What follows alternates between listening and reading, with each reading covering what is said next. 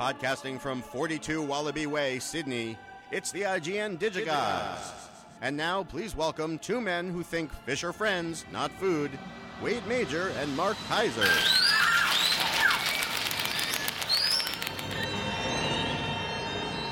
Thank you, Corey. Who sent that in? That was written by Kevin Lower. This is mm-hmm. my Australian accent. What do you think? Don't answer that. Yeah. Because wallabies and stuff. Well, anyway, uh, What was that music, Wade? Mark, that music was in tribute to uh, someone who has dearly departed us, and uh, as much of a critic as I have been of his over the years, um, it's heartbreaking. It I is. was very, very upset. He was my guy. He was my. I'm telling you, in 19. Look, in 1981, when he he did this movie with uh, Michael Caine called The Hand. Yeah. It was a horror film. It was Oliver Stone's first film as a director. and Oliver The Stone has a Hand. cameo in it. and he has a cameo in. it. James Horner did the music, and I'm like, oh, Yeah. okay, I like the music for this thing. Then he did Wolfen with Albert Yeah. Finney, another film I like. Who's this guy, James Horner? I'm Right. like, I'm like three years old. I, I what, what do I know about film music except for uh, except for John Williams and Star Wars? Yeah. Then Star Trek Two, Yeah. all changed, and I was just so hooked on that guy. I would see a movie just because he did the music, and then by the way, he did then he did 48 Hours. What we what we just played was Brainstorm, which is one. Of, you know, I've always been a critic of his, but I, I love Brainstorm. I love Forty Eight Hours. I love Braveheart. I love the Lost the the New World. Um, I, I loved Iris, you know, which is one of his scores that nobody pays attention to. Um, so he, you know, it, it's just nobody should go that way. That's just what a horrible way to go. It's- You know, What I, I, I kept staring at the headline that said James Horner dies in playing. I'm like, I, I still couldn't believe it. I mean, literally, movies like The Dresser or Gorky Park. Yeah. I mean, I would see those movies because he scored them. Yeah. They're they're movies that like a teenager should not want to go see Gorky Park. I uh, and Or oh, Brainstorm. the Stone Boy. I, I remember the Stone Boy. The Stone Boy with Robert Duvall. Yeah. I mean, like I'm like whatever, 13 years old. Why do I want to go see the Stone Boy? One reason, because James Horner did the music. he he actually scored. He I, I believe he did he he scored like three or four Best Picture winners. Oh yeah, three: Titanic, Three. A Beautiful Mind, and Braveheart. Yeah, I mean it's which is you know that you, you don't find a lot of people who've scored that many Best Picture winners. That's true. You just don't. And by the way, when when Titanic came out, I was so excited Horner was doing the score for Titanic, and in the end, I didn't even like the score that much. And I hated that stupid song. I'm sorry, James Horner. You know how much I love you. I, I, I collected your soundtracks. I, I, I literally, when Star Trek Two came out, came on the Z channel, dearly departed pay cable network, the Z channel from the Mm-hmm. Yep, 80s. sure. I took a cassette recorder, and I not a VHS machine, a cassette recorder. Yep. And I recorded the whole movie on a cassette recorder so that I can listen back to all the cues that didn't make the soundtrack album, Wow. which I already owned. Yeah. So I was very, very upset. It just It's- really sucks. It's distressing. Uh, you know, he was what was he? 61? 61. 61, so young. His last great score, by the way, Beautiful Mind. That was a legitimately He- great score. He he did kind of fade away for the last 10 years. Uh, it's kind of kind of strange. He was not interested. He, you know what? He, and I've read, I had read plenty of interviews with him. He got tired of being offered just the superhero movies, which he didn't want to do. And the Well, reason, at a certain point, you after after that career, you have a luxury of being able to turn that stuff down. well, uh, true. And the reason why he did Amazing Spider-Man was because he got along very well with Mark Webb. Yeah, because he was a new director. He was a pretty- a new director to that big budget genre, and Horner felt like he could at least, to him, gr- to him, the action stuff was easy. yeah, The reason why he wanted to do Spider Man was because he felt like he could write some nice themes for Peter Parker and uh, the girl, whatever her name is. yeah. Got it ready. Uh, Mary, Stone. Mary Jane or Emma Stone, whatever. Emma Stone. So he he did it. He did it because he felt like he can really dig into the the character themes.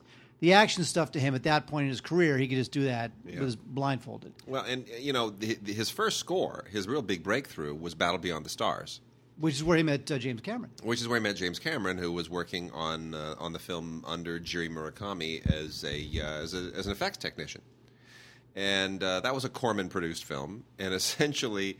He got the call because Corman said, "I want you to do a score that sounds like a cross between John Williams' Star Wars music and Jerry Goldsmith's uh, Star Trek music." and uh, it's exactly what he provided them. And uh, that film is still just such a bizarre oddity. That that the, you know what people describe that spaceship as, right? I mean, it's, it's a It's, science it's like a big fallopian tube or something. no, it, it's a pregnant enterprise flying backwards. That's how it was described. It looks like a pregnant enterprise flying backwards did Did you hear the story about how he briefly dated Jerry Goldsmith's daughter in college. in college? Weird? It's That's kind of creepy. It's kind of creepy. There's but- a real there's like a there's like a Hitchcockian v- vertigo weird. obsession to that. That is true, and, and of course, obviously, because they couldn't afford Jerry Gold. Not only could they not afford Jerry Goldsmith on uh, Star Trek Two, but according to Shatner's book, Yeah. director Nick Meyer had to fight Paramount, who preferred a cheaper synth score. They wanted a synth score to save money. And then Meyer said, "No, no, I want an orchestral score, and I think I can get somebody young and cheap. I have, I found this guy, and the rest is history." Well, and we also want to thank everybody who wrote us about uh, apparently your uh, your your thing going off. Your Oh yeah, you know what? Uh, oh, well, hey. We had people writing us on the on the Facebook page saying uh, there's a beeping in the back. The last two weeks, it's been driving me crazy. well, We the reason that's the reason that's true, the reason that's true is because there was a beeping in the back. Yeah. it was my uh, smoke detector. Yeah, I didn't even notice it. I didn't notice it either. Isn't that funny? Well, it was a Christian uh, Kaczynski. A bunch of people got to us, but yeah, yeah, I had the email from Christian. yes. Well, we also uh, had an email that I wanted to read. Uh, we, and we have a Vox box today too. No, not yet. We have a Vox box, but I want to read an email right, right off the top before we talk about your uh, your your vacation because I want to hear about the Sphinx. But um, The what? The Sphinx. So we got an email uh, from Jason Levy who said, "Hi Wade and Mark. I was taking a look at cinematographer Dean Cundey's IMDb page and noticed that uh, this guy." Who used to be doing major films for Zemeckis, Spielberg, and Ron Howard has not really done anything of note for many years. All of his listings for the last many years have been mostly comedies and family films, and really not a single good film in the bunch. The last really good film I can see is Apollo 13, and after that, it all starts, it all starts to go downhill. Do you have any idea what happened to his career? Sure, you can see he hasn't uh, stopped working, but the quality of what he's been working on just really took a turn for the worst. Does he have a bad reputation or something? Okay, first of all, before you answer Yeah. that, why does he not mention that Dean also shot Escape from New York? Uh, Put it out there. Yeah, okay. So here's the thing: uh, Dean Cundey is is going to be 69 this year. Not old, but also not young. And uh, as I wrote back, I you know if you look at all the other DPs from that generation, which which includes like Vittorio Storaro and Allen Daviau, all these guys, they're still around, they're still working, but they they just aren't. You just don't see them showing up on like the big Oscar nominated films anymore. And uh, a there are a lot of reasons for that. Part of it is because everything's moved to digital, and these are all film guys. And a lot of film guys don't really embrace the move to digital. They don't want to be working with video cameras. They don't want to be working with a video workflow. They believe in buying film stock and loading it into a camera and timing film. And you know they're old school, and that's how they they learn to light. And they don't want to have to relearn how to relight for something that they think looks ugly and they're all very capable. I mean, you know, these guys know how to shoot digital. They just don't particularly like it in many cases. So, and the other thing is they shoot at a certain speed with a certain crew, and they're very expensive. And a lot of these new upcoming DPs who are able to basically shoot things just raw, so you don't have to worry about lighting or you know actually getting the shot right, and you make it in post, which is kind of cheating, but that's how a lot of films are done. That way, you can shoot quickly and you save money. So it's it's the the way that movies are made. The nature of production has changed to such a degree that a lot of those old school DPs, as good as they are, they they kind of don't plug into the hole anymore, and it's sad and it's unfortunate, but you know it's uh, it's the reality we're dealing with. Well, that's the um, that's the amazing part about um Mad Max Fury Road. yeah, Now, Mad Max Fury Road, as I'm sure you know, the uh, the DP there came out of retirement. John Seale, he had Another John Aussie. Seale had retired, I know, and and, he came out of retirement just to do Mad Max. and George Miller talked him out of retirement. Yeah. He had to talk him out of it. And John Seale is I don't know how old he is. He was probably, bo- He's part of that generation, born in, too. in the early 40s. He's that he's, he's that generation as well. Yeah, Jo- John Seale was born in 1942. Yeah. So he's like whatever, 70 years old, coming Like- out of like Miller. retirement, coming out of retirement to sit in like the sweltering Zimbabwe desert or whatever for like you know six months shooting a Mad Max film. And tell and by the way, we also have new gear this week, uh, new microphones, new uh, new everything. It's new, new whole new Very sa- exciting. whole new sound setup. Which I want to throw a shout out to uh, a big thanks to Denny Bryant over in New Zealand, who uh, recommended the gear that we are actually using. Really? So, yes, she did. She did. She recommended this gear, and I thought, why not? You know, she's she's got she's got killer music know how. So I uh, I figured why not? So went and invested in the gear. Let us know if it sounds good. It certainly sounds good to me right now. So uh, we'll see how it sounds once it converts and pops onto the internet and goes through the gremlin uh, gauntlet and you know it, who, who knows what it sounds like at that point but right now it sounds good i'm digging it All right. Meanwhile, Wade, are we not talking Meanwhile, about yeah. uh, DVDs and You Blu-rays? Come on. you know we got uh, we got documentaries so uh, let's let's plow through some documentaries here real quickly we got a lot I of- like how you start with the interesting stuff. well you know there's some really interesting stuff like here like free the nipple uh, free the nipple Hey, that, you know what? That's a good place to start. Yeah, free the nipple. Uh, th- this is ah boy. You know what? Every time we get a get any kind of a documentary that ha- that deals with uh, any kind of uh, genitalia, nudity, whatever, it, it, it, you always got to wonder: Are they doing this just to be kind of you know prurient and provocative, or is there really a point here? And here, there's actually a point. Uh, this is the true story of um, of live and with who were these activists in New York who uh, were actually it, it's a whole it's the story of their kind of whole gender equality fight, but it's um, it's basically about kind of encapsulated in the idea of women's right to go topless, just like men can go topless. Now, I just want to say, I'm really not in favor of men going topless. Most men that I know, I kind of wish that they'd stay covered up most of the time. I have a dad You know what I bod. mean? Yeah. See, I'm not. I'm not into the. I'm not into the. Yeah. The. the but you know, if women want to go topless, I've lived in France. I've seen it. Um, it's got its pros and cons.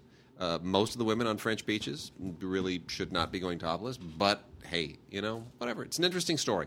Uh, so anyway, that's uh, it's got a it's got a real sassy feel to it. I, I, it's an okay doc. I mean, it's not groundbreaking or anything, but it was all right. And then uh, we unfortunately we have Manny. Liam Neeson nomin- uh, narrates Manny, which is the story of a gentleman who is no longer a, a champion boxer. Um, you know the- Manny Pacquiao is a really interesting guy. Uh, he's he's really soft spoken. He's really religious, and he's a really weird interview. And uh, sometimes I wonder if there isn't a language barrier or something. But anyway, uh, this is essentially the story of Manny Pacquiao, and it is illuminating. It tell it gives you a lot of insights into who he is and and why he is the way he is, and why he's such a great fighter. I don't know that it's really going to. Um, I don't know that it illuminates what happened in the aftermath of that fight against uh, uh, what's his name, the guy that kicked his butt. I don't pay attention Yeah, to boxing anyway. anymore. Uh, Oh, it's uh, not Evander Holyfield. Uh, Manny Pacquiao and uh, Yeah. uh, some dude. yeah, well, anyway, Some boxer. I'm drawing a blank, but yeah, that they, they they're both getting sued. You know that. I just. The other, the other guy by his girlfriend for beating her up. Blah, he- blah, 'cause- blah. Anyway, Manny Pacquiao for, for, for faking an in, or not telling people he was injured or something. Um, and uh, then also got a thing here called Britain's Bloodiest Dynasty, the Plantagenet. Um, this is designed to sort of capitalize on the fascination with Game of Thrones by pretending to be the real life Game of Thrones. They even throw a pull quote on the from the Daily Mail on here that, that posits that. It's a little bit of that. If you don't know the Plantagenets, it's the family that uh, basically split into two halves, or it's the legacy that became two different halves uh, after the uh, the era of Richard the Lionheart, the second, the Third Crusade, and the Magna Carta. Uh, you know, King John, all that stuff, and then it gave birth to the War of the Roses. This is from Athena, really interesting. The War of the Roses is a, an amazing period of British history, and uh, I thought this was fantastic. Uh, really great uh, educational bit from uh, the the line, the Athena line of Acorn. Uh, we also have this uh, couple docs that I liked. Uh, this thing called "The Way Things Go." Now, the, uh, the Way Things Go is about this um, this these Swiss artists, uh, Peter Fischli and David Weiss, and what they do is they create these very complicated Rube Goldberg esque contraptions, and a lot of them use like household items like you know shoes and you know these like wooden ramps that they build and kettles and and and you know whatever tires and they build these contraptions, and then they see what they can do with them, and it's really cool. They also set I'll tell you what they can do with them. shove 'em up, shove 'em up your butt, Yeah, yeah. That's what they can do. up your them. butt. Um, and so sometimes they they set them on fire, or they use they spray them with water, and they use all the, they try to get all these interesting chemical reactions out of them, and it's just really fun. Yeah. These guys are really interesting, iconoclastic scientists who found their own way to sort of choreograph these really cool experiments. And uh, I think this was a cool little documentary. It's a cool little uh, look at uh, at guys who do things a different way, and you can't beat that. Now the movie's pretty old; it's from 1987, but We- still, we- it's good. We do things a different way. Every week. The wrong way, but exactly. Uh, Smiling Through the Apocalypse, a very, very good documentary. This is on DVD. It's all about Esquire magazine in the 60s. Now, in the 60s, in the 60s, there was a sort of a sea change in the magazine industry, and you got a lot of um, Playboy. Playboy and Esquire was right there. And you, but you know what? These magazines were on the forefront of a new kind of journalism, very much in the Truman Capote Cold Blood way. You know, uh, Peter Bogdanovich was the uh, film critic for Esquire. He was. Yep. Very exciting stuff. Yep. Um, so this is about Harold Hayes, and now Harold Hayes was the editor of Esquire during those years, and this documentary is uh, directed by his son, and uh, so obviously it's very fawning, but it's also very true, and you really get a sense of how magazines back then, when there were you know a dozen magazines in the country that anyone cared about, now there's a million magazines and blogs and whatever websites and whatever, but back in the '60s it was not that way. So you get a sense of Esquire magazine and how they kind of changed the landscape of magazine publishing um, through their long form articles and their photography. So uh, it's good stuff. Smiling through the apocalypse. Also, we have a pretty good documentary on Babe Ruth. This is called American Hercules. Uh, stupid name. uh, this is uh, by the good folks at the MLB Network. Uh, by the way, the Mets uh, they won today. Oh, well, good. That's a change. Isn't it though? Ugh, we're I'm just taking a guess. I've been, no, we're pretty much back to being the Mets Okay, now. okay. We were great. Now we're back to being the Mets. Anyway, uh, this one, the, what, the only thing I can really recommend here, uh, you know, this is the oft-told story of Babe Ruth. Uh, there's a lot of great archive footage. Hmm. A lot of archive footage that I've not seen before. Him and his family, him on the field. So I can really, I can really recommend it just based on the amount of archival material. So uh, check it out. Uh, American Hercules, Babe Ruth. Eh, what else do we have here? We have If You Build It. Uh, now, this is from the guys who made uh, Wordplay. And Wordplay was one of my favorite documentaries that was good. that year. that was good. And uh, it's all about this particular innovative way that kids are being educated in rural areas like North Carolina. And this, these guys, they work with the local high schools and they sort of get really granular with the kids' lives. It's not just about the school; it's about the it's about working with them in their community, working with them in their in their private lives to make sure that they're getting the education that they need, that they're not going down the wrong path. So. It's a very interesting way to do it. Um, this thing, if you build it, it's all about uh, education in these rural areas. So, if you want to look at it different, I know Wade's a big fan of a Common Core. I, I know nothing about Common Core. I thought you like I thought you hated Common Core. No, I uh, me I hate no. I'm uh, I'm I kind of hate. Well, that's a, gets into a whole different conversation. When when Greg Whiteley's new documentary comes out and we talk about it, which is all about uh, the education system, I'll get into all of that stuff. I have very peculiar and particular views of the education system based on an event that happened to me when I was in third grade, and I got very very angry about it, and it has tainted my views ever since. Third grade, my I- whole life, third grade. I, I know I refuse to get into this conversation I know. because we'll spend an hour and a half Yep, you ranting true. about Very true. Mm-hmm. education. All right, two more uh, that I have right now. Uh, this one's great. Bob Hope entertaining the troops, American entertainers in World War II. Now, um, you know, nowadays, you know, stand-up comics they, they they they go to Iraq and they entertain the troops, but really a lot of that started with Bob Hope. Bob Hope was an amazing supporter of our troops. He would go overseas during World War II and and subsequent wars as well. He would go overseas and entertain the troops with a whole bunch of great celebrities. He would get them to go over there. Bing Crosby, Jack Benny, Abbott and Costello, Lena Horne, Dinah Shore, um, Irving Berlin. So this is a documentary all about Bob Hope traveling overseas for these um, for these uh, shows to support the troops and all the celebrities he brought with him, and it's great. It's wonderful. Your parents will love it. Uh, James Cagney would go. You know, Humphrey, even Humphrey Bogart showed up to a couple of these. Um, So there you go. Entertaining the Troops, Bob Hope. Very, very good stuff. A great piece of World War II history that has, uh, you know, that overlaps with the entertainment business. And finally, uh, at least uh, for me right now, from the good folks at Virgil Films, Pandas: The Journey Home. Oh yeah. Now, this is a blu- uh, Blu-ray all about stupid pandas. Because pandas are stupid. I like pandas. They're the dumbest pandas. Pandas are the dumbest pandas ever. They're they're still endangered. That's the sad thing. They just cannot get these things to, to properly reproduce. It's just they, they have the they have the damnedest time. And then Well, when they because they're all filled with fur. I mean, how does how does one how does the the boy part know. get into the girl part with I all that know. fur? And how do you know who's a guy and who's a girl? You just don't. I don't know. I mean, you know, pandas they're, they're, they're not that bright. They don't know. Yeah. Anyway, beautiful uh, photography. Pandas: The Journey Home. Uh, beautiful pandas. It's pandas. Stop that. Okay. Pandas. And we uh, here. I'll, I'll, watch me burn out, burn through the rest of these docs real super quick. Oh, do you have another one? You got another one? Oh, this is Generation Yeah. Baby Buster. Um, this uh, this really was more for you, Wade. Is I it to really? say. Yeah. And uh, The it's whole the whole baby thing. You know what? It's really. It's, I- it's it's cute and has a lot of humor in it. I have to say, it's probably better as like a 2020 type trend piece. It's all about how women are just are not having kids. Why, is that for, women why are is that for me?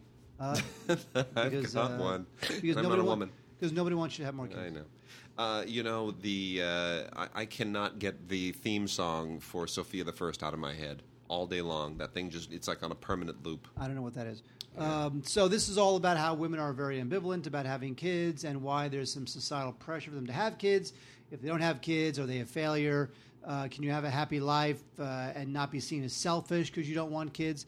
So, you know, again, there's value in in there's value in this subject. Uh, she does show have a lot of humor, including some animation that's kind of fun, a lot of interviews. Um, but ultimately, I think this is just like a 30 minute, you know, 2020 piece. But she stretches it out to an hour and a half. All right, there you go. Uh, all right, here are the rest of the docs. Stop the Pounding Heart. What an interesting movie this is. Uh, this is one of those documentaries. It's almost like it it it, it verges. There, there, are a few of these. They're, they're sort of more lyrical character study tone poem things. You almost lose track of the fact that this is uh, this is a nonfiction film. Uh, it's essentially a uh, a look at a particular woman and a particular family that are part of a uh, a very very rel- kind of rel- extremely religious, very conservative sub community. But it's done in such a non-judgmental, pastoral uh, way, and the way that their their lives and the story of their lives just kind of trans unspool in front of the camera. It's uh, there's something very kind of Malick like about this, very Days of Heaven, and um, really interesting. Um, this thing was in uh, a sidebar at, in competition, kind of a, a non-competitive sidebar at Cannes, and uh, I think it's definitely worth checking out if you like films that just have a certain flowing lyrical nature to them. Uh, it's like uh, the direct cinema era, sort of brought up into the Terrence Malick era. Anyway, "Stop the Pounding Heart" by a filmmaker named Roberto Minervini. Uh, very good we have a uh, three DVD set: historic tanks and battles of World War II. I am uh, I'm a big fan of any anything to do with World War II and tanks. I just love all that footage, and uh, this just really goes to town. It's exclusively focused on the tanks, the models of tanks. Uh, the tank warfare. So obviously, you get a lot of Patton stuff in here. You get a lot of Rommel stuff in here. Uh, really, really interesting uh, because that stuff tends to be kind of a, a sidebar to everything else. You focus on all these other battles and air battles and uh, ground battles, and the, the tanks are just kind of a tool, and nobody ever really gets into the details of them. So whenever they get into tanks and ships and really mechanical details, I think it's really interesting. Uh, the uh, the Sherman tank is extensively discussed here, as is the one the T thirty four from Russia and uh, you talk about the Battle of Kursk, the Battle of Normandy, the Ardennes Offensive. A lot of really great stuff here. So that for for fans of the the big armored uh, weaponry of World War II, yeah, that can't get any better. Uh, Giuseppe makes a movie. Is an Adam Rifkin film. We've interviewed Adam Rifkin on this uh, show before. Uh, we like Adam Rifkin a lot, and this is a this is from Cinelicious Pics. This is just a totally bizarre look at this guy named Giuseppe Andrews, who was uh, at one point actually an actor. Uh, he was in Inde- Independence Day in Detroit Rock City, and he just makes these like super un, these ultra low budget films, and uh, they're just he just like grabs you know vagrants and bums and hobos off the street, and it's very it's very strange, and it's. Uh, some, somehow it's, you, you, you you get caught up in the fact that, that you, you don't you're not quite sure if the movie about this is more fictitious than the movies being portrayed. You know what I mean? You get into this weird kind of meta thing. You get into like a meta whirlpool. It's an Adam Rifkin film. It's Put- an Adam in, Rifkin In, film. other words, yeah. Bottom line, you know you're gonna get your money's worth. you do. The Dark Backward, he still owns that. Uh, got some great ones here from First Run Features. Uh, Sagrada, The Mystery of Creation. Uh, this is a this is actually a really really interesting uh, look at the uh, from from a filmmaker named Stefan Haupt, who is a, a documentarian I am not familiar with. Essentially, this is a look at an amazing um, uh, Barcelona basilica, and it is the Basilica uh, La Sagrada Familia, and it's just uh, absolutely an amazing 19th century uh, architectural work of art. The film is in uh, Catalan, English, French, Spanish. Uh, you know, so you get English subtitles whenever people aren't speaking English. Um, there's also optional Spanish subtitles, but really, really very interesting if you're uh, if you're into archite- architecture and particularly old European architecture. It's an amazing structure. Barcelona, really interesting city. Keep meaning to go there. Great soccer team, by the way. Oh, did I mention the Women's World Cup is on? You don't care. yeah. Uh, Okay. what, what now? Yeah, whatever. Uh, also from First Run Features, via the Sam Golden Company, A Year in Champagne. Uh, not exactly a year actually in the liquid champagne, uh, but this is about the process of uh, making champagne, and uh, in especially Well, it the can't be champagne champagne unless it's made in Champagne. in the Champagne region. That's right. Exactly.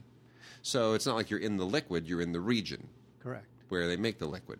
Yeah. I'm just making And that the clear. region and the liquid have the same name. Exactly. It's very and confusing. that name is Champagne. It's very confusing. It's kind of like it's kind of like uh, um, Pellegrino. Like if you go to San Pellegrino, that's where the San Pellegrino comes from. But you have to take the San off. Yeah, I guess. Here's to Champagne. And it, yet, it, would be like going to the Coke region where they make Coke. yeah, exactly. Or the Pepsi region. No, that's the uh, uh, Dr. Pepper region. Oh, they make Spain, Pepsi in the. where make pepper, See, yes, I knew that. I knew Pibb that. Isn't that a funny thing? I knew that. Where Anyway, did Dr. Where, where did Dr. Pepper go to school? What what what is he a doctor of? I mean, seriously, Salt. He's a he's a doctor of salt. Carbonation. Uh, and making making Miss Hill making dance matter. Um, great dance doc. I'm you know I, I'm, I'm up and down on dance docs. At a certain point, I you, you know you can only watch people contort themselves so many different ways. Uh, but this is the, this is a really interesting one. It's a story of Martha Hill, who uh, became a who, who really is kind of an amazing figure in the history of American dance uh, that I certainly was never familiar with. But uh, she founded the uh, dance division at Juilliard. And this is uh, just decades worth of material and footage, and it's really an interesting story. So uh, even though I'm, I you know wasn't as engrossed in this as I am in other dance films, which are about more famous you know choreographers and whatnot, certainly engaging. Whatever. Wait. I, I'm I'm checking Tinder. Uh, you go do that, and then uh, winding down, just a few more here. We Yeah, also see, have here's the thing with Tinder. You know, okay, here, here's my theory of online dating. Yeah. By the way, I really was uh, uh, checking Tinder while you were doing this. Okay. Theory of online. Here's my theory of online dating. So a girl's got a bunch of photos, right? You, Right. you look at all the photos. Sure. Pretty much, the ugliest photo of her Yeah. is what she actually looks like. Okay. Now, if if the ugliest photo of her you think she's attractive, Yeah. then she's probably attractive. Right. Yes, sir. Would you like me to give you these? Yes, please. Okay. Here, just just, say to- say it. Say, give me those. I'm letting you keep talking. I'm trying to keep a keep a clean desk here. Um, uh, so that's just a word to the wise, which is the um, the ugliest photo. Yeah. The ugliest profile photo of the girl is what she truly looks like. Which is to say that if you if you think that she's attractive in her worst photo, then you then that's good. You think Okay. she's attractive. Well, there we go. But what'll happen is you'll you'll scroll. You'll, oh, cute. Oh, cute. Oh, No. cute, cute. Looking good. Oh, and that's pretty much my online experience. Um, Blu-ray from just three more here. Blu-ray from Magnolia, Ballet 422, which is uh, uh, essentially looking at the um, the from it's going to go. You start with the very very first rehearsal uh, at the New York uh, New York City Ballet. and you go all the way through the entire process of how a single ballet is put together. And it is excruciating, and it is exacting, and it is fascinating, and it is beautifully photographed. Um, if you don't like ballet, you're not going to particularly love it. But uh, the New York City Ballet is amazing, and uh, you know what what these people go through in terms of stressing themselves and. Uh, the, I mean, it's just it, it, it's not glamorous. It's really an incredibly strenuous job. They must really love it. Uh, also, an uh, Emmy nominated Emmy nominated doc here, "Running from Crazy," which is the untold story of the Hemingways. This is from Barbara Kopple, who is just absolutely amazing, and Oprah Winfrey uh, threw her weight behind this as well. This is from Virgil. And um, this essentially gets into uh, Mariel Hemingway's mental health journey. And um, it's, you know, because it, she, she discovered that there is this problem in the family and that it's just not just Ernest, uh, but it sort of runs through their genes and it's actually it's very personal but very forthcoming and very interesting. And I have a I have a Mariel Hemingway um, story, by the way. we were this was I don't know maybe uh, a few months ago. We were at a market uh, that uh, you know, kind of a, a, whole, a, holistic market around here. It's very, it's not like shishier than Whole Foods, but it was, you know, we were on we were on the way home and we stopped off. You like, were at PC Greens. No, no, it wasn't. No, it wasn't PC Greens. It was uh, it was like a, an Erewhon. Liar. You ever heard of Erewhon? Of course, there's one by my office. I've been going there for years. Really? Okay, so we stop it's, off. It's, it's, right back at the Grove. Okay, so we see we see an Erewhon. We're like, okay, well, let, you know, let's stop off. We'll grab something quick at the Erewhon Deli. Probably has something interesting like you know, uh, fruitcake nugget chicken with barley or something. Who knows? So something interesting. So we we go in, and while I'm you know, I start to sort of look for some food and put some things together. And meanwhile, for some reason, my daughter, who's two, just decides that she's not going to be cooperative, as kids often do. So she just splays right down, face down on the floor, and just lies there, uncooperative, like, I am not moving, you aren't going to make me. And so my, my wife sort of stands there, arms folded, and just lets her do it. It's like, fine, if you're going to be that way, we're not, we're not, I'm not going to pick you up. We're not going to, we're not going to play that game. Meanwhile, Mariel Hemingway walks in and stops and looks at this scene and l- looks at the kid on the floor and then looks at my wife as though to say, Is this yours? And Christy kind of nods and goes, Yeah. And then she just sort of smiled and walked along. Now, how long ago was this? Like two or three months ago. Wow. Yeah, so we had a little Mariel Hemingway encounter. I can't wait until my daughter's older, and I'll tell her all about it, and she won't care, and then I'll show her. And then you show her personal best. And then I'll show her star eighty. Yeah, it's what and personal best. And she'll be traumatized. And then, lastly, uh, remote area medical. Uh, obviously, um, the, uh, the, Obamacare recently survived another court challenge, so we are in for. So that's the end of it, right? Yeah, fat chance. The uh, we're we're going to be this healthcare debate is going to go on endlessly in the U.S.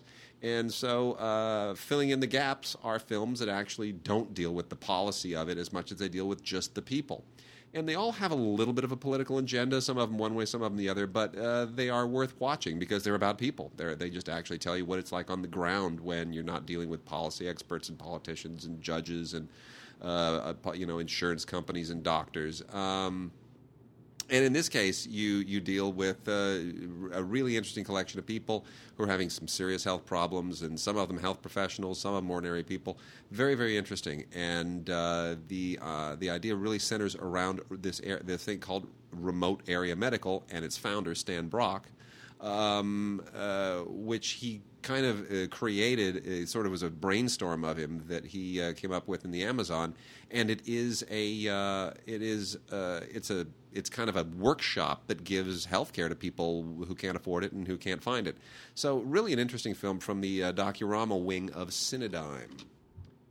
Wade, uh, documentary, music documentary, very much recommended by me, is called The Wrecking Crew.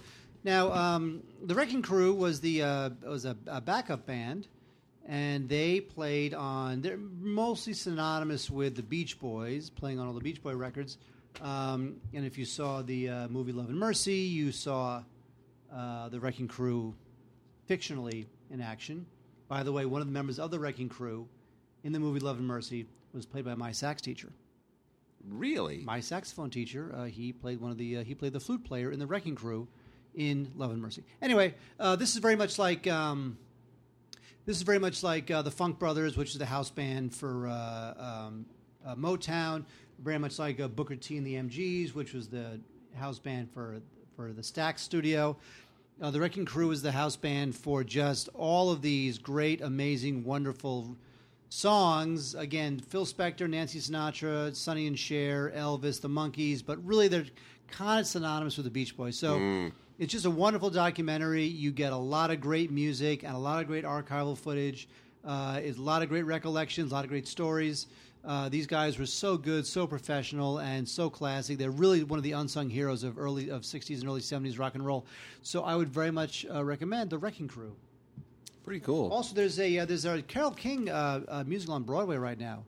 It's I called. hear it's uh, great. Huh? I hear it's great. I, I you know what? Uh, it's, it, it, I hear it is great too. I have not seen it um, because I was in New York twice in the last two months, and I was too busy both times.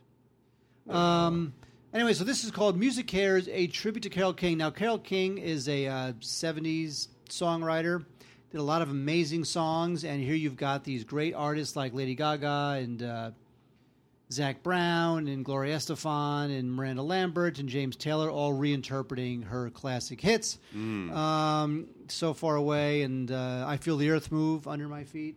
sure. Sing it, Wade. Sure. No, I'm not going to sing. gonna sing I Feel no. the Earth Move. Under My no. Feet? No. Um, anyway, a lot of great songs that uh, your parents would love, but you probably never heard of. But still, they're great songs. She, she comes from that classic 70s singer songwriter mentality. So it's like all her singing it and performing it and writing it. And so it's great. Crying in the Rain, Natural Woman. Uh, so there you go. A Music Here is tribute to Carole King. Your parents will love it. And one more on the music end before we get into uh, new movies is a, uh, a Blu-ray and CD combo set. And mind you, this is standard definition Blu-ray, so you get lossless DTS audio, but the, the, the video is standard def, so it's the equivalent of a DVD on a Blu-ray, if that makes sense. But you get this along with a CD. Uh, it is the Rolling Stones from the Vault, the Marquee Club, live in 1971. Pretty great. Um, always nice to see when the when the Stones play just like clubs and not giant arenas. Uh, and it's by no means a small club, but it's a it's a it's a pretty cool collection of songs. Uh, you get Brown Sugar and uh, Let It Rock and uh, and Satisfaction. Obviously, a lot of a lot of really cool stuff here, and some bonus tracks. I got the blues, a couple of alternative takes.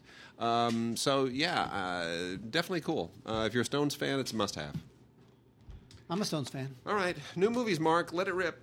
Let it rip. Uh, let's start with, uh, you know what? I have to say, uh, just in terms of pure enjoyment, Kingsman: The Secret Service, one of my top I- films. I love this movie. Dude, I missed this in theaters. I I watched this thing in. It, I mean, mind you, you know, with the volume of stuff we get, it's like let's watch, you know, ten minutes of it. Check this. Check. I watched every single solitary second of this this movie thing's a blast. Twice. I watched it twice. How great is this I movie? watched every second of every extra. I I indulged myself in. I looked for Easter eggs that weren't there. I just I didn't want it, I didn't want it to end. I truly did not want this movie to end. I agree. Could not I agree more. Didn't want it to end. I think this is just a terrific movie. Colin Firth uh, plays a secret. He plays a Secret Service agent who's part of this Kingsman uh, initiative, where he's Yeah. incredibly dapper. Yeah. way more dapper than James Well, Bond it's- can ever. Like James Bond is a homeless man compared to how dapper Colin Firth is, and then he takes this uh, this wayward kid under his wing. It's uh, you know, it, It's, whip smart. It's exciting. It's fun. It's a blast. It's very tongue in cheek. It's got it, it, you know, It's a little. It's a little twist. A little bit It's a little. It's a little campy. Samuel Jackson with his lisp. Is great, and there's and there, there are it's it's incredibly irreverent. I love the fact that it is just in it is over the top R rated. It's not a it's uh at no point did they say, oh, we really should try to make a PG thirteen. Didn't even think about it. Once, once, once, once they said the F word a couple times, they're like, "We're all in. we're all in. We're all in. We're all in. A lot of violence, a lot of uh, uh, it's Oh great." my gosh, the violence is so over the top. I mean, Matthew is- Vaughn, he that guy can bring it. He, He- he, has fun. That I guy has fun. I yeah, I love it when Matthew Vaughn isn't just being a. I mean, I love it whenever he does anything. I think he's one of the best directors working. But when he's not doing an X Men film or a tent pole he's been hired for, when it's something that he can put his imprint on, uh, you know, then it just it just kills it. I mean, look, look obviously, I'm a huge fan of Kick Ass, the original Kick Ass, which has a lot in common with this. Uh, similar sensibilities. It's just it's cartoonish, it's comic booky, of course, based on a graphic novel, but it just it has a mean spirit, and it's not afraid of it, and it's very tongue in cheek when it references the Bond films. And I did not expect that twist about two thirds of the way in. I, I didn't either. I didn't either. I didn't see it coming. Uh, what's interesting too in the extras, they talk extensively about the changes that they made from the graphic novel, which is very interesting. Uh, one of them, main, namely, being the church scene, which is not in the graphic novel. It's a, it's originally a wedding on a beach, and Matthew Vaughn just decided that you know people wouldn't respond well to that particular kind of thing happening at a wedding, but he thought if it's if it takes place in kind of a Westboro Baptist church thing, uh, then I think that's that really pushes it. And the audience will get behind it because it's a Westboro church but thing. it's oh my gosh, it's just this. It, and look, a, this film caught a little bit of flack for a certain um, a, a, political. Uh, some people read like a political statement into it, which I think is silly. It's really kind of an anarchistic statement. It's uh, it's a it's a very cynical film, but it's kind of gleefully cynical, and I appreciate that. I it just sort of has a devil may care attitude. It has no respect for anyone or anything and it just sort of slaughters sacred cows left and right. And there's something cathartic about that. And man, is it well directed. It is. I mean, it's so well directed. He just he he is so much better than even than, than his mentor Guy Ritchie at, at that just hyper cutty, hyper violent, highly stylized, slow motion, fast well, motion the stuff. Thing with, the thing with Guy Ritchie is that is that he's kind of become a bit of a cliche. Whereas Matthew Vaughn takes some of that. Whereas Matthew Vaughn, Yeah. he's not there yet. He's just as stylish as Guy Ritchie, but doesn't feel as tired. yeah, I agree. Point being, we love the Kingsman. Loved it. Absolutely fantastic. Um, and then we've got uh, you know Blu-ray of Song One, which we talked about some weeks ago, and I'm not quite sure why this is on the on the radar again, but it's on my calendar. So here we go. Uh, this is, I guess, being re-released or at least re-released on Blu-ray uh, this week. Song One, which is just. Uh, I wanted to like it more. Uh, unfortunately, it's just really, really tedious. Uh, Anne Hathaway essentially plays a woman who's uh, an anthropologist, and you know uh, her brother has an accident and is in a coma, and she comes home and, and gets involved with this uh, musician who was sort of an icon of her brother's as a way of trying to rouse him from his coma. Anyway, uh, it's it, it should be a really en- en- endearing uh, family drama winds up feeling very contrived and a little bit under undercooked, I guess. Uh, Jonathan Demme threw his name on it, got this thing uh, made as a producer. Uh, some good supporting cast members here. You know, uh, Mary Steenburgen, always wonderful to see. She's just she's been great forever. But uh, otherwise, you know, I Anne Hathaway, kind of a misfire for her. So that's uh, that's a little unfortunate. Oh wait, I was kind of hoping that the Forger would be like a little uh, return to form for John Travolta, who's 61 years old now, something like Yeah. that. God love him. Yeah. Instead, this thing is uh, really just uh, sluggish and a little bit cliched and hammy kind of genre film. Uh, it's an, it's about an art heist. That's all I'll tell you. There's a lot of lot of twists and turns in it. Travolta plays the uh, the titular forger. He, plays a, a whatchular forger. the titular forger. Okay. He makes a deal with these right. uh, with this, with the mob. Okay. Right. Uh, so he trades an early release from prison for something he's got to do for the mob. Anyway, it's a promising cast. Christopher Plummer's in it. Please don't die, Christopher Plummer. We love you. You're the best. He is the best. Yeah. Love, he's he played uh, Klingon in Star Trek. He was so amazing in Beginners. He's Christopher Plummer.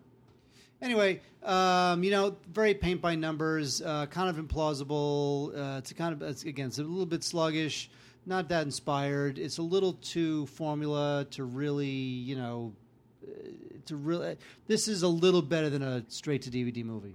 Quite frankly, it's just really not that great. Um, so I would pass on the Forger unless it's a Saturday night and you haven't seen it and you like John Travolta. Then I just it's it's a good popcorn time waster. But uh, uh, you'll you you'll be ex- uh, you'll be expecting more and you won't get it.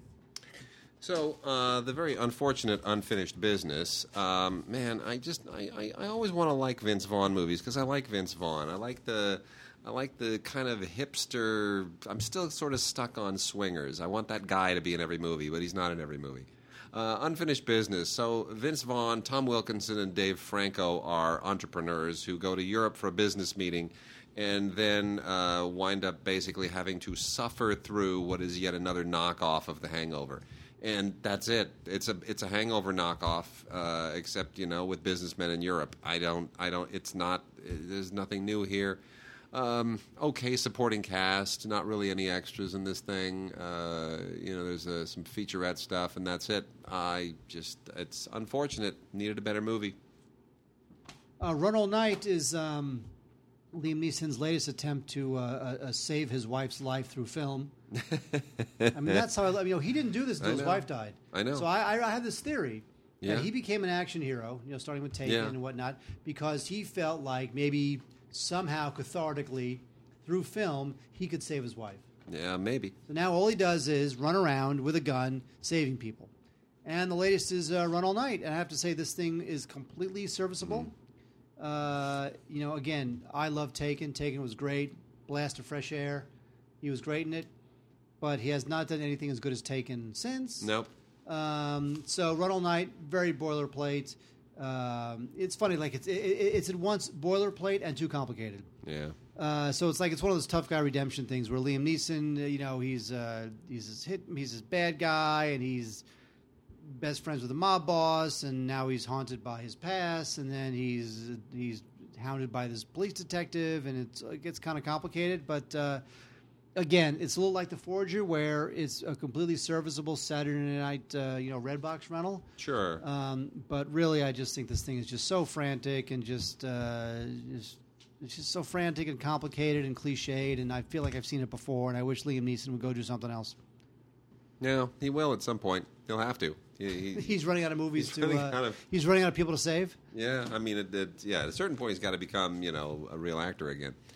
Uh, you know, big in Japan. eh, This is this is okay. Uh, this is basically about a rock band who. Um, it's an, a little independent film from Strand. It's about a rock band that uh, from Seattle who gets a chance to go on tour in Japan. And as a fish out of water film, this is actually a, a lot more interesting. The uh, it, it kind of has uh, it's got a little edge to it. And any, I mean, most of these movies where Japan is this weird alien world, whether it's Lost in Translation or even you know Jerry Lewis baseball movie, or uh, you know there were, there were a handful of these. Um, uh, Michael Douglas in Black Rain. Uh, there's all kind, you know, there are a million different profiles of Japan that these movies can present, and they all seem to kind of find something a little different. And this is one. This is a take I hadn't seen before. Uh, very, very interesting. Uh, the uh, the director is Jeff John Jeffcoat, who is starting to become kind of a kind of a thing, and he's he does a really good job. So I uh, I would say for a cool little indie, if you have like a, if you're interested in uh, you know fish out of water movies, uh, movies with a little rock and roll angle to them, big in Japan, worth checking out. Wait, interesting film uh, you might want to check out called Welcome to Me. This is uh, Kristen Wiig's latest attempt to um, become a little bit more of a serious actress. I was a huge fan of the Skeleton Twins. I thought that That thing was great, I wasn't it? I that was a big surprise. That was another surprise. Like I just thought that was so good. I, she was amazing, and he was amazing. They're great. They're great in it. Fantastic I really was very surprised. I was just I thought that movie was just terrific. Uh, this one is not as good. This one, although it's fine, it's it's a, it's a um, it is. Uh, she plays a woman who has uh, who's borderline, and as and as someone whose ex girlfriend was borderline, Yeah. Uh, I can tell you that uh, there's a certain amount of truth to this. And uh, but uh, however, it's not a disease of the week type movie. It's uh, played for laughs, but not like haha comedy laughs. In the movie, Kristen Wiig plays the uh, woman with personality disorder, uh, who's borderline, and she wins the she wins the lottery, you know, wins millions of dollars in the lottery, and decides to take the money and start her own talk show Cool. and uh, that's what she does. And so she uses this talk show to work through her emotional issues on live TV. This thing played at uh, Toronto, and it was fairly well received. Um, it was directed by um, a uh, this actress filmmaker named uh, Shira Piven, who does a pretty good job. Be curious to see what she does next. Um, so it's definitely a bit of an experiment. It's definitely a stretch for Kristen Wiig, who I think. Again, it's not a it's not a haha funny comedy, but because she's like a bit wacky, she does get to like she does get to hit those kind of I'm a wacky actress beats because this character is a little bit weird. But uh, there's still a lot of deep soulful stuff in it. So um, I think that Kristen Wiig is kind of uh, expanding nicely into the dramatic Concur. realm. I don't know that she's going to win an Oscar anytime soon, but uh, you know, but I think this is a compassionate film. Uh, it's a well-meaning film. Uh, it's a good film. It's a quirky film, and uh, it's definitely something to check out. Welcome to me. All right, I got three films here I'm going to kick through real quickly. One is a really cool genre movie, low budget genre thing, but Strange Blood, directed by a music video uh, director by the name of Chad Michael Ward. Uh, this is kind of in the fly. Chad Michael Vincent. No, Chad Michael Ward. This is- Michael Vincent? No. Chad Michael Ward. This Jan is in- Michael Vincent? No, stop it. This is in the uh, Frankenstein slash The Fly mode, and it's basically about a guy who's uh, he's a scientist. They're always scientists. It's a horrible occupation. He's trying to uh, find a cure for this uh, sort of a, a catch-all cure for illness, and winds up uh, through the process turning himself into just a, a horrible monster, just a, a deadly killer, crazed lunatic, uh, whatever have you. Uh, it's basically just a horror film. It's kind of a genre science fiction slash horror film suspense thing.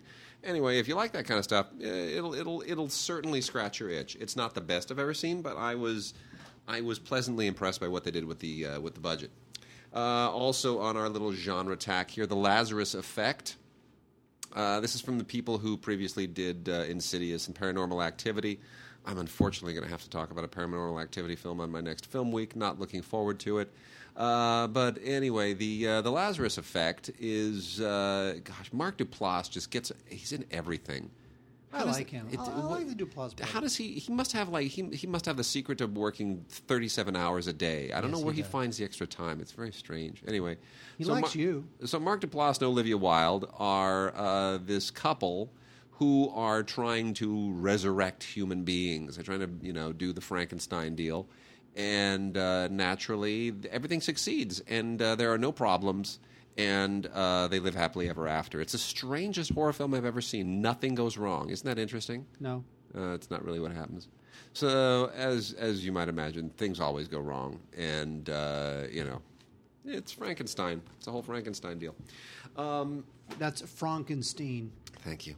An almost successful, disappointing. Only that it doesn't sort of close the deal as well as it should. Is this movie Time Lapse? Um, time travel movies are always going to have a certain problem, and they always run into paradoxes. This one tries to evade the paradox by sort of inventing uh, some interesting twists. It's essentially about three people who discover that the guy who lives across the way is gone, but that he's been taking photographs of them with this giant Polaroid contraption that takes photographs of the future. So they go over and find out what they see, and they're like photographs on the wall, and they find out what's going to happen by looking at the photographs, which of course generates all kinds of paranoia when they start seeing themselves uh, doing things to each other that look like betrayal and, and yada yada yada, et cetera, et cetera. And uh, it, it, as as easy as it might sound like for that idea to, to run away from itself, they it, they really keep it pretty contained and, and, and interesting. Uh, the uh, the director is Bradley King, and he also wrote it with uh, B.P. Cooper and they I think they have a real future. This I mean the whole thing is just essentially these three actors with a couple of other actors at a certain point, you know, uh, who just kind of pop in um, to you know heighten attention. But it's pretty much just uh, you know a handful of actors in a couple of rooms, and yet it's very suspenseful. It never feels all that claustrophobic. I will say this: ultimately, it turns into Shallow Grave, and Shallow Grave winds up being a better movie. But uh, Time Lapse. Uh, good looking film on Blu ray, not a bad indie, doesn't close the deal, but worth checking out. Wait, what's not worth checking out is Chappie, the latest nail in the coffin of director Neil Blomkamp. Man, what's wrong with him? Man, I'll tell you, it's District 9. We were all over it. Oh my God, this guy's the visionary. It's, it's unbelievable. You know what? He's just falling off the map. Chappie uh, is basically Short Circuit and Robocop put together. In the near future, Wade, there's uh, there's robot police, No. and the people don't like robot police. No. Wade, so what they do is they kidnap one of the robot police people, robot ro- police robot robots, and they reprogram it. Wade, Oh, no. so it has humanity. It can think, Wade. No. It's a robot who can think. And that robot's name? Steve. No. Chappie. This is just rubbish. I was so. I've seen this all before. It is just clunky and confused and and I just again we've seen it all before, and I just there's nothing compelling about this. I it, it feels like a kids film that I, I I don't know why he would do this. I just don't know what he's. I, has he not seen the 75 other movies that hit these same beats? I, I, And then normally, look, Sigourney Weaver's in this. Yeah. And I'm sure her participation in this film, I'm sure they got to talking around the craft service table about Alien. And I'm sure that they started talking about Alien. I'm sure that she was instrumental in getting Neil Blomkamp. Oh, she was mental. To the new Alien mm-hmm. film. But I don't want the director of Chappie no. doing the new Alien film. I want the director of District 9. Or even the director of Elysium. I'll take the director of Elysium. Let's well, yeah, doing sure. Doing Alien. Let's let's see how it all shakes out. It, it's interesting that, that this had not even opened when his uh, his involvement in the Alien film was announced, and that uh, I think was sort of a, a way to sort of distract from this film and save his reputation. That is true. Anyway, Chappie, pass. That's a all right. And uh, interesting little film here, Against the Sun, which uh, this is one of those movies that, you know, 15, 20 years ago would probably have uh, gotten a theatrical release. Uh, loosely based on the true story from 1942, where a trio of airmen all go missing mysteriously um, somewhere over the. Uh, over the uh, South Pacific. And uh, th- this is basically their survival story. It's that piece of uh, Angelina Jolie's film, um, uh, Unbroken, sort of blown up to uh, feature length. Uh, done generally well. Um, it's a little overlong. It's about 100 minutes, and it really doesn't justify more than about 85. But uh, some decent effects here, some good direction from Brian Falk, who I think has a has a has a future to do some interesting things. And uh, it's not bad for a movie that with, with limited resources, they really made the most of it. And uh, another another interesting little indie. So well done there. Uh, Kristen Stewart stars in Camp X-Ray. Camp X-Ray is a, uh topical drama. She plays a uh, young woman who's uh, she's a guard in Guantanamo Bay. She was lived in a small town, wanted to make a difference, winds up in Guantanamo Bay, and there's of course jihadists everywhere, and the members of her squad don't respect her, at least initially. So, what's good about the movie is that um, it does give you a sense of what it's like to be a woman in the U.S. military, and this, that's definitely that's definitely a valid angle to take. Um, and Kristen Stewart is kind of the best thing about the movie. Uh, some of the um, some of the interrogation scenes are pretty thoughtful, and they're not politicized. It simply is what it's like to be in Guantanamo Bay or be a woman in the, in the military. So I kind of like that. Um, so really, it's an actor's piece more than it is anything else. So Camp X-Ray, if you're a big uh, Kristen Stewart fan, maybe from Twilight, I would uh, give this one a uh, give this one a flyer. And then lastly, before we get into our Vox box, uh, Michael no Michael Douglas uh, showing up in straight to video stuff. That tells you what era we have gone to now. Um, Ronny Cox in this as well. You know, Ronny Cox, man, he was such a fixture in the '80s, wasn't he? Ronny Cox. Yeah, He was 70s and 80s. He was the captain in, uh, in in Star Trek: The Next Generation, Best of Both Worlds, Part One and Two, Yeah, I'm glad. and you, also uh, glad you he was in that. Deliverance. Uh, yes, true. He was. He sure was. Brilliant. '70s and '80s. He dislocated his own shoulder for the scene where, where he dies That's and floats right. down the river. He Thank told John Boorman, he's like, you know what? I can dislocate my shoulder. Can we use that? Oh, he really did dislocate his shoulder. yeah, Yeah, he because he can do like that's Yeah. a, he can. He, it's he like can he's do. double jointed or something, Yeah. and so he actually did that. Yep, pretty great. I hope, we did, I hope, we didn't spoil it for anyone who hasn't seen Deliverance. That's what I was thinking. By the way, uh, uh, in, in, to not not to further spoil it, but Ned Beatty he squeals like a piggy. Oh, I know. He does. He squeals like a piggy. Ned Beatty's the best. Man, can you imagine make, shooting that scene? It's Oh. just uh, it's just humiliating. Well, Ned Beatty Yeah. claims that the guy who played the redneck Yeah, got into that a little too much. And Ned Beatty was terrified by that guy. And that guy, because he wasn't like a he wasn't No, like a, a actor. seasoned actor. no, He he's, a, was he's just- a real Appalachian hillbilly. And so he that guy got into that crap, and he scared the hell out of Ned Beatty. He was like, "That was some edgy stuff going on there." Uh, that's why the scene's so good. Anyway, uh, no, Michael Douglas. Uh, this is an okay film. It's an okay kind of you know actiony drama deal. Um, uh, Michael Douglas is the only really kind of A-list thing about this. No offense to Ronny Cox. Uh, no, he's uh, he's a he's a big game hunter, and he uh, hires this young guy to played by Jeremy Irvine to uh, kind of take him on a hunting tour in the Mojave and uh, uh, you know you're in the Mojave, you're far from civilization, and uh, you know naturally things are things go wrong. And even being a big game hunter, can you handle it when everything goes haywire and you're far from civilization? And uh, suddenly you begin to realize that dun dun dun dun, uh, the hunter is the hunted, and all that kind of all those kinds of uh, cliches. I mean, it's fine. Um, there's a commentary on here uh, with uh, with Michael Douglas, who also produced the film along with the director and uh, another one of the producers, and it's it's fine. I mean, uh, you know, I, I just I hate seeing Michael Douglas uh, sort of wind up doing stuff like this. He should be doing better movies. Still, he's a better producer. He's a better actor. So, hopefully, this Michael is just a- Douglas is an Ant Man. he's what? He's an Ant Man. I know, but he's not the star of Ant Man. He's like the original Hank Pym, who kind of hands the baton off. I And love that's- Michael Douglas. That's like that's like a glorified cameo. I mean, love I Michael guarantee you, he's not going to be in much of that movie. He'll be he'll be like in the first you know ten minutes, and then he might show up in a flashback sequence somewhere halfway through or near the end. But I mean, he probably worked on that movie for three days. I, I guarantee you. I, not having seen it, I guarantee you. All right, Mark, we're going to do a Vox box.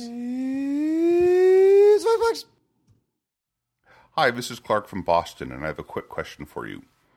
I find the image quality and sound quality of DVDs to be distracting at this point. What do you do with your old DVDs?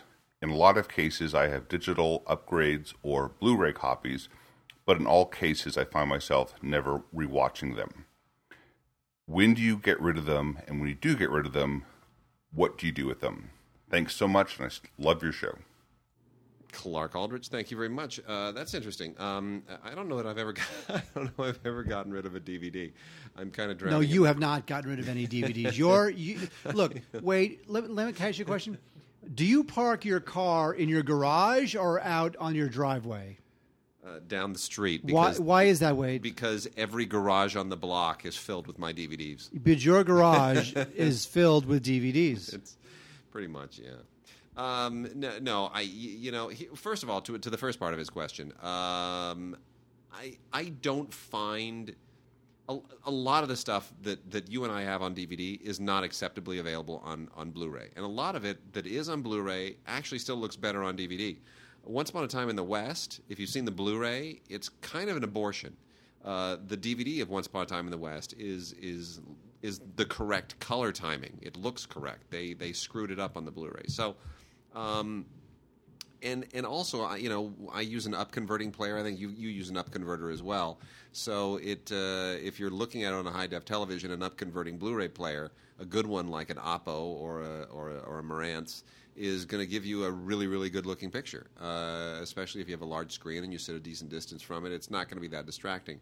Um, the you know the I, I don't know I don't know that I find the audio that that distracting. There are older DVDs that really bug me because they're badly mastered and because even up converted and especially up converted you start to see all kinds of artifacts and noise and pixelation and uh, you know they sort of never imagined that anybody would look at it on anything larger than a 27 inch screen uh, you know cathode ray tube screen but those are few and far between the stuff that we get rid of what do we do with it mark we take it to amoeba and we see if they want to throw us a few shekels That's true. but here's the thing, though. Like when, when during the DVD era, I would just collect as many DVDs as I could. Yeah. So I had some impressive looking collection of like Yeah. thousands of DVDs. Yeah. Now that we're on Blu-ray, which might be the last stop on the package media train, although now there's the 4K coming. Mm. yeah Now I, I pretty much have a Blu-ray collection that I can honestly say is every Blu-ray I have is a movie that I love and want to keep yep because they're my either they're my personal favorite films or they're historically important. yeah i agree I still have a couple hundred DVDs that of films that are, are are important or favorites that are not on Blu-ray. I still do have that. yeah Um, you know, I had the Preston Sturges box set of all of his films, but it's only on DVD, and I can't imagine it ever being on Blu-ray. yeah So I, that like that I keep. and and there are you know yeah so I, I agree yeah I agree it's uh but I'm I you know I am going to have to have a big culling session later in the year because It, it's true. I was talking to Stefan Hammond, who we've interviewed on this show, who's in Hong Kong, the uh, our, our resident Hong Kong film expert. And Stefan's been culling his collection. He just says, "Look, there's only so much time left in life, and you have a job, and you have family, and you have holidays and things, and you you don't want you know you, you have you have more hours on disc than you have hours left in your life. You're never going to watch it all." And that's true. So I, I just figure, you know what? The most of the stuff I'm going to watch again, I'm going to want to show my daughter. So I'm going to hang on to the stuff that I really love. By the way, all that is a bunch of crap because It you have is. I'm thousands and get rid of it. thousands upon No, you're right. thousands You're upon right. thousands of DVDs You're right. You're that right. you would not literally. It could be like the worst movie you've ever seen in It's your true. entire life that you don't even want to watch, and you will. You would not. You would not even lend it to me. I, it's true. I, I, I was sitting there holding Eye for an Eye the other day, and I just thought this movie's terrible, but I, it's got Christopher Lee in it, and he just died, and I feel like I need to honor him by holding on to this horrible Chuck Norris movie that's not nearly as good as I thought it was. That's when I saw right. Yeah, it's true. Welcome to Wade. Yeah, I'm an addict. I, I'm I 12 step. Here I come. I, I don't think they have any 12 steps. Anyway. All right, that's it for this week's show. We'll be back next week. See y'all.